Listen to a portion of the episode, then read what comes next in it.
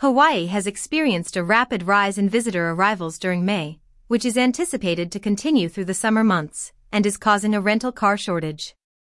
Residents and visitors alike have been experiencing challenges in securing a rental car throughout the Hawaiian Islands. Hawaii Tourism Authority is working with rental car companies to find solutions. Most cars through major rental companies are already reserved through August. Residents are having difficulty finding cars for business and leisure trips to the neighbor islands. Arriving visitors are experiencing the same problems on all islands, including Oahu. The Hawaii Tourism Authority, H T A, is aware of this situation and working with state and county officials, as well as the rental car companies, on short and long-term solutions.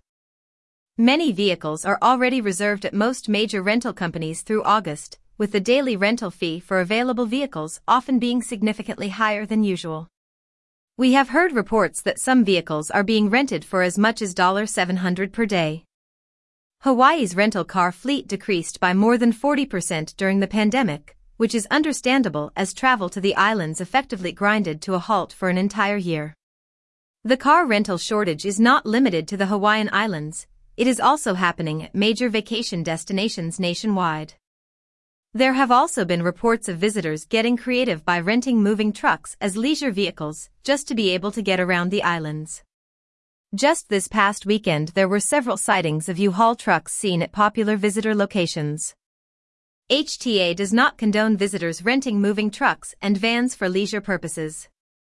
These work vehicles are used frequently by Hawaii residents and businesses to move their belongings to new homes and offices, and for other essential personal tasks. Having visitors rent these moving vehicles to use for leisure transportation is disrespectful and should not be encouraged by anyone in the travel industry.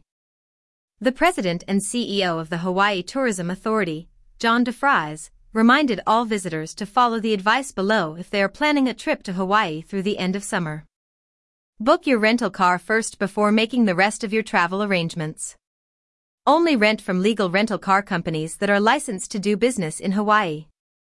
Be careful of scams and rental offers that are too good to be true.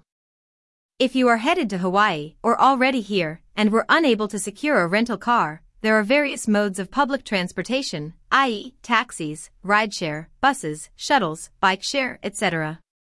Additionally, many hotels and resorts provide transportation to major points of interest. There are also many reputable tour operators that offer designated hotel pickup and drop-off options. Hashtag rebuilding travel.